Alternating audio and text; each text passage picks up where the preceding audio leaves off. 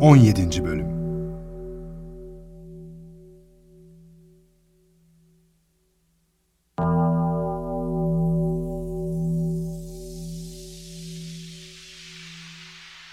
Erkencisin Nasr, hayırdır? İlacınızı içmemişsiniz efendim. İçemedim. Nedense midem almadı. İçmeliydiniz ama çok mühim. Çok iyi bir ilaç bu.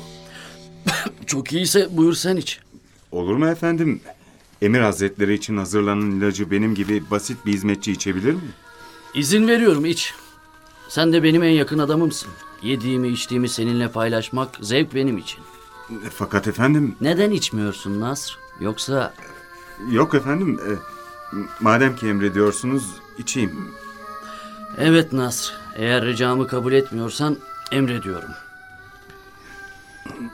Hemen panzehir alsam kurtulur muyum acaba? Ne düşünüyorsun Nasr? Sen bu ilacı bana verdiğinde hiç nazlandın mı? Fakat işte içmemişsiniz efendim. Sana ikram ediyorum. İçeyim efendim. Kader ne yapalım? Ne oldu Nas? Nereye gidiyorsun? Allah Allah. Arkasına bakmadan hekimliğe doğru gitti. Demek doğruydu.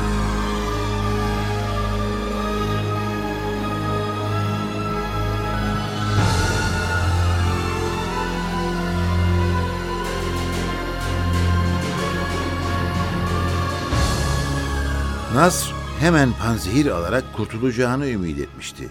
Ama zehir çok kuvvetliydi. Doktor ne yaptıysa Nasr'ı kurtaramadı.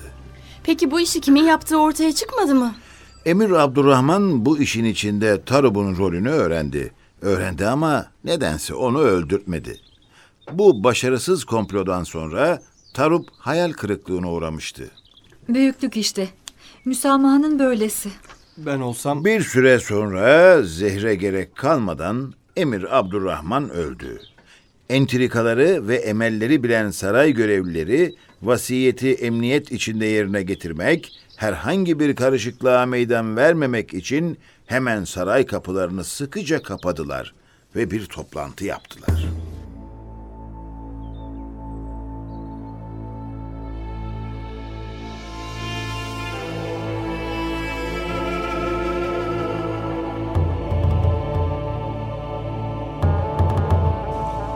Arkadaşlar, küçük büyük hepimizin başına gelmesi mukadder olan ilahi emir tahakkuk etmiştir. Efendimiz vefat etti. Başımız sağ olsun. İnna lillahi ve inna ileyhi raciunun. Ne yapıyoruz? Yeni emirimiz bizleri gözeten Tarık validemizin oğludur.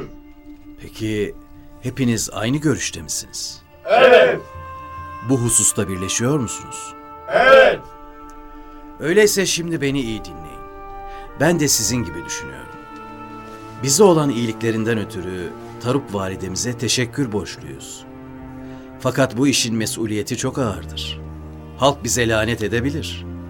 Bu işin sorumluluğunu ne dünyada ne de ahirette taşıyamayız. Abdullah'ın ekibini biliyorsunuz. İnsafla söyleyiniz. Bu ekip bu işi götürebilir mi? Götürebilir mi? Götürebilir, götürebilir. Anladım.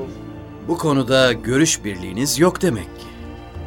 Veliaht olarak ilan edilmiş olan Şehzade Muhammed biraz cimri değil mi? Bize ne verebilir ki? Sarayın bu noktasına gelmemiz bize yetmez mi? Daha ne istiyoruz ki? Hem sonra Efendimizin vasiyetini yerine getirelim. Bir bakalım. Şehzade Muhammed hazineyi devralsın bir. Bence hiç şüpheniz olmasın. Cömertleşecektir. Cömertleşirse olur. Olur ama cömertleşmeyebilir. Ne yapıyoruz sonra? Mutabık mıyız?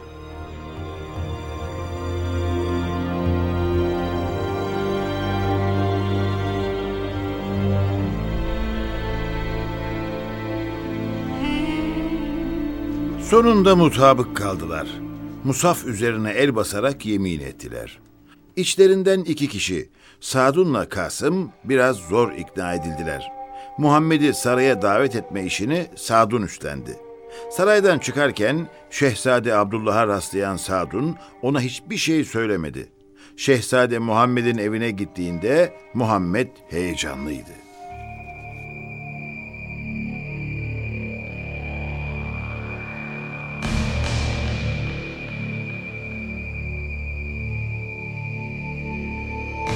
Hayrola Sadun, bir şey mi var? Efendimiz, babanız vefat etti.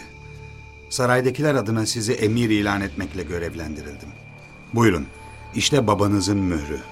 Sen... Ne diyorsun Sadun? Sen eğer fırsat bulsan beni öldürürdün. Ne yapmak istediğinizi anlamıyorum. Ne olur benden uzak durun. Allah'ın mülkü geniştir. Bırakın bir yerlere giderim ben. Yemin ediyorum efendim, şu anda sarayda herkes size biat etmek üzere sizi bekliyorlar. Ben onların adına geldim. Artık düşman değilim size. Siz de bunu unutmazsınız herhalde. Sen bu hale nasıl geldin? Hayır olsun. Kendimi size affettirmek istiyorum. Arkadaşlardan özellikle istirham ettim, beni gönderdiler. Seni Allah affetsin Sadun. Ben kim oluyorum ki? Ben değiştim efendim. İzin ver de konuyu danışmanımla görüşeyim. Biraz burada bekleyebilir misin? Bir şeyler ikram edelim hem. Lütfedersiniz. Şehzade Muhammed konuyu danışmanı ile değerlendirir. Danışmanı tedirgindir.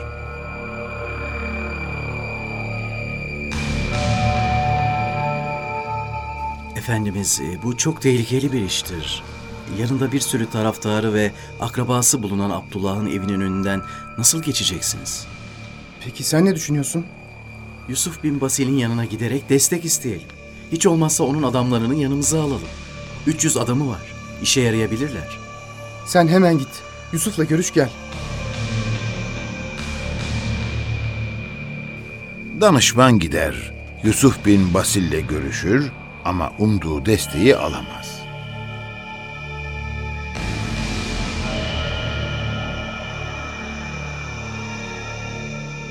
Ne oldu? Eli boş döndün galiba. Biz ancak saraya gidip ona sahip olanın adamları oluruz diyor. Ne yapacağız? Tehlikeye girmeyen, risk almayan hiçbir şey kazanamaz efendim. Binin atınıza ve saraya gidelim. Allah yardımcınız olsun.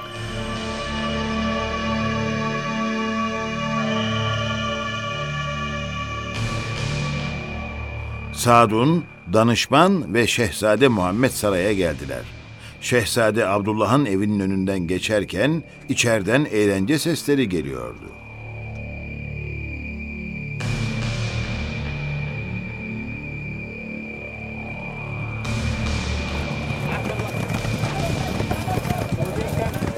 Yaşadığın hayat sana uğurlu olsun. Bizimki de bize uğurlu olsun.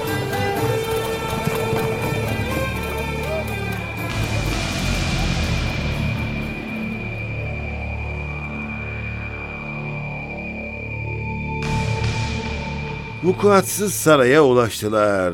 Şehzade Muhammed'e biat etme işi o gece tamamlandı. Şehzade Muhammed artık Emir Muhammed'ti. Kaç yaşında olduğunu biliyor muyuz dedi. Yanılmıyorsam 29 yaşında emir olmuştu. Muhammed bin Abdurrahman oğlum. Nasıl biriydi? Tarihçilerin kaydettiğine göre zeki, akıllı, dikkatli, feraset ve tefekkür sahibi, ağırbaşlı, sabırlı, öfkesini yenebilen güzel huylu biriydi. O zaman başarılı olmuştur. Yaklaşık 35 yıl emirlik yaptı. Bu süre içinde neler yapmış acaba? Babasının başlattığı işleri devam ettirmiş. Devlet hayatında devamlılığı temin etmiş önce. Adalete dikkat etmiş. Hakkı ve haklıları desteklemiş. Baş mabeyincisi Haşim bin Abdülaziz bir konuda perde arkasını iyice araştırmadan biraz acele bir hüküm verir. Emir Muhammed onu şöyle uyarır.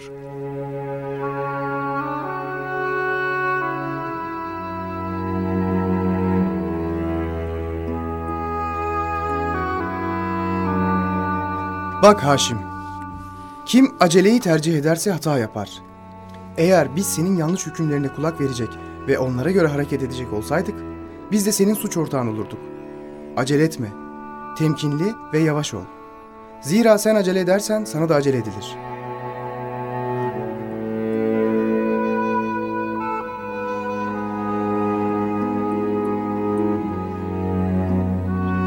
Demek hiçbir konuda acele karar verilmez. İşin perde arkası da bilinmeli. Ne demek istediniz? Hiç, içimden öyle geliverdi. Dede, Efendim kızım. Endülüs neden yıkılmış? E Yani hemen işin sonunu mu anlatayım? Bunu sorduğundan emin misin? Olur mu kardeşim? Endülüs'ün yıkılışına daha çok var. Bu Emir Muhammed'in döneminde mi yıkılmaya başlamış? Hayır yavrum. Emir Muhammed çok dikkatli bir devlet adamıymış. Her şeyi takip edermiş. Dünyaya bir vazife olarak önem verirmiş. Bir gün gezinti sonrası Haşim Emir Muhammed'e sorar. Der ki, sultanım, ölüm olmasa şu dünya ne kadar güzel olurdu değil mi? Emir şu cevabı verir.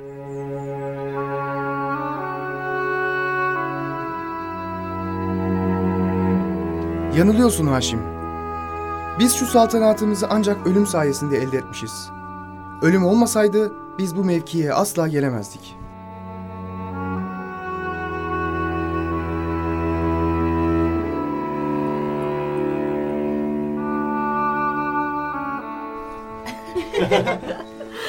Doğru değil mi dede? Elbette doğru. Aslında ölüm de Allah'ın bir lütfu kızım. Allah Allah. Bu da hemen dedemin kızı verdi. Bir şey mi dedin evladım? Kim? Ben mi? Demek bana öyle geldi. Neyse. Nerede kalmıştık? Emir Muhammed dönemindeydik dedi. Bu dönemde dikkat çeken en önemli şey halkın orduya katılma zaruretinin kaldırılmasıdır. O güne kadar halk da hep seferlere katılıyor muydu dede? Evet kızım katılıyordu. Ordu milletti Endülüs'e gidenler. Emir Muhammed daha nizami bir ordu kurmayı tercih etti. Buraya kadar hep isyanlardan bahsettik. Emir Muhammed döneminde isyan olmamış mı? Olmaz mı? Mesela Tuleytulalılar epey uğraştırmışlar Emir Muhammed'i. Sonunda sulh olmuşlar. Fakat Tuleytula kendi içinde ikiye bölünmüş. İki vali adayı şehrin iki ayrı kesimine hakim olmuş ve çok geçmeden de birbirlerine düşmüşler. Kader işte. Kendim ettim, kendim buldum. Kişiye zulmetmez hüdası, kişinin çektiği kendi cezası. Bu kadar mı? İsyan ve bozgunlar Endülüs'ün kaderidir sanki oğlum. Sürekli isyanlar olmuştur. Bu isyanların bazılarına kuzeyde bulunan Hristiyan krallıklar da destek vermiştir. Aslında Avrupa'da bir İslam varlığı Hristiyan dünyası tarafından hiçbir şekilde kabul edilmemiş. Biraz güçsüz düşseler hemen bir hücuma maruz kalmışlar. Daima güçlü olmak bu yüzden önemli demek. Yavuz Sultan Selim dedemiz ne güzel söyler. Hazır ol cenge, eğer istersen sulhü salah. Bir takım iç karışıklıklara rağmen Emir Muhammed devrinde yapılan dış seferlerde önemli bir yer tutar çocuklar. Özellikle kuzeyde palazlanan krallıklara karşı pek çok sefer düzenlenmiştir. Peki neden o zaman bu dönemlerde fitne başlamış? Rivayete göre Emir Muhammed idarede bir grubu diğerine tercih etmiş. Tam bir denge kuramamış. Mesela Suriyeli Araplara daha çok değer vermiş. E, durum zaten hassas. Diğerleri de tepki göstermişlerdir. Mesela Hişam bin Abdülaziz acemice icraatlarda bulunmuş. Tecrübeli ve olgun devlet adamları yerine kendisine itaat edeceğini düşündüğü gençleri getirmiş çeşitli görevlere. Böyle olunca da eski kadro devlete gücenmiş. Küsmeler de olmuş doğru. İsyan edenler de olmuş. Valilerin rüşvete yöneldikleri rivayet ediliyor. Hatta valiler için yiyiciler denmeye başlanmış. Oo, durum çok kötü. Bu arada tabii afetler de olmuş. 888 senesine kadar kuraklık, sel, deprem gibi bazı tabii afetler ülkeyi ciddi anlamda olumsuz etkilemiş. Mesela bir çekirge istilası olmuş. Ekonomisi tarıma dayalı olan ülke açlık tehlikesiyle karşı karşıya kalmış. Kuraklık sırasında ölenler olmuş. Bazıları Kuzey Afrika'ya dönmüşler. Vergi zulmü bu dönemde mi ortaya çıkmış? Yokluk içinde halktan zorla vergi almak zulümdür elbette kızım. Bazı isyanlar belki de bu yüzden olmuştur. Olabilir. İsyanlarda kavmiyetçilik faktörü de etkili hala. Endülüs'te kurulan devlet bir buçuk asırlık olmuş fakat istenen kaynaşma ve entegrasyon bir türlü gerçekleştirilememiş. Mesela hala Suriyeli Araplar yerli halkı kendilerine denk saymazlarmış. Allah Allah. Bu ne demek şimdi? Araplıkları Müslümanlıktan daha önce mi geliyormuş? Evet yavrum, daha ötesini söyleyeyim. Bazı Arap şairlerin şiirlerinde aslında Müslüman olmuş yerli halk köle veya köle çocukları olarak ifade ediliyormuş. İşte püf noktası bu. Kavmiyetçilik Allah ve Resulünün önünde olunca bela ve musibetler de kaçınılmaz oluyor demek. İslam kardeşliği nerede peki? İslam kardeşliği çok önemli kızım.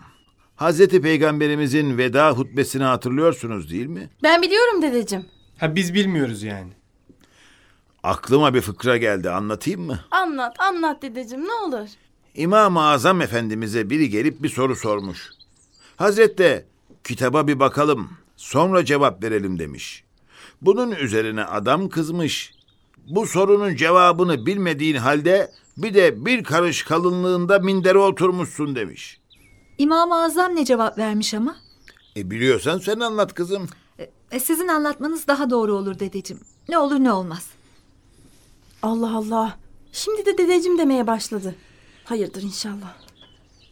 İmam-ı Azam Efendimiz demiş ki, biz bildiğimiz kadar bir minderin üzerine oturduk. Eğer bilmediğimiz kadar bir mindere otursaydık, başımız göğe değerdi. Mesela 2. Abdurrahman döneminde Endülüs'te ilmi çalışmalar yapan insanlar var. Biliyor musunuz? Ben bilmiyorum. Ben de. Ben de bilmiyorum. Mesela Abbas bin Firnas, Endülüs filozofu olarak en meşhur o olmuştur. Bir çeşit taştan cam imal etmiş. O zamana kadar can bilinmiyor muydu? E bunu ben de bilmiyorum kızım. Neden filozof demişler ona? Fen ilimleriyle çok uğraştığından. Mesela musikiyi yaygınlaştırmış. Asıl şöhretini ise yaptığı uçuş denemeleriyle kazanmış. Hezarfen Ahmet Çelebi'den önce de uçanlar var mıymış dedi. E demek varmış oğlum. Abbas bin Firnas bu uçuş çalışmaları sırasında ne yazık ki sakatlanmış. Sonra astronomiyle uğraşmış. Evinin duvarına bir uzay haritası çizmiş ki o gün için bir hayli önemliymiş. Enteresan. Yine 2. Abdurrahman döneminde Yahya el Gazzal var. Siyasetçi bir şair. Vikinglerle işleri düzelten adam. Oraya gönderilen büyük elçi. Normandiya kraliçesini nasıl dize getirdiğini anlatmış mıydım size? Ben hatırlamıyorum. Anlatmadınız dedeciğim. Normandiya'ya elçi olarak gidiyor. O zaman Normandiya'nın yöneticisi bir kadınmış. Bir kraliçe yani. Hükümdarlara övgü bizim şairlerin işi. Bu Yahya el Gazzal Normandiya kraliçesine övgülerini söylerken 20 yaşında göründüğünü söylemiş. Genç görünmek nedense kadınların çok hoşuna gider. Oysa kraliçe 50 yaşındaymış. El Gazzal böyle deyince sormadan edememiş.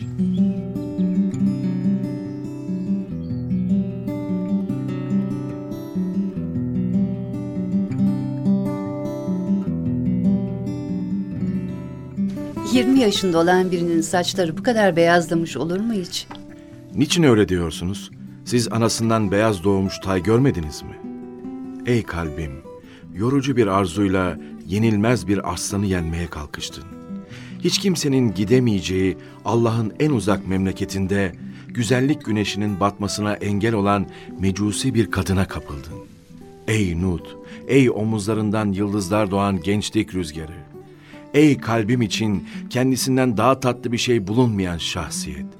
Eğer bir gün gözüm onun bir benzerini görmediğini söylerse yalan söylemiş olmaz.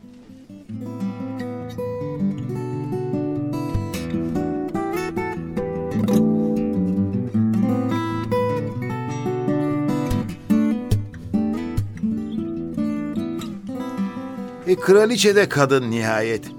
O günden sonra Vikinglerle Endülüs'ün arası daha iyi olmuş. Vikinglerle iyi olmuş ama içteki kabile meseleleri hiç bitmemiş ki. Kavmiyetçilik bir cahiliye adetinden başka bir şey değil bence. Maalesef kızım maalesef. Bu yüzden iç çatışmalar hiç bitmedi. Dede, bütün sebep içte miydi? Dış tesirlerin zararı olmadı mı hiç? Dış tesirler de etkili oldu tabii. Yemek hazırmış dede. Sonra devam edelim mi? Peki evladım.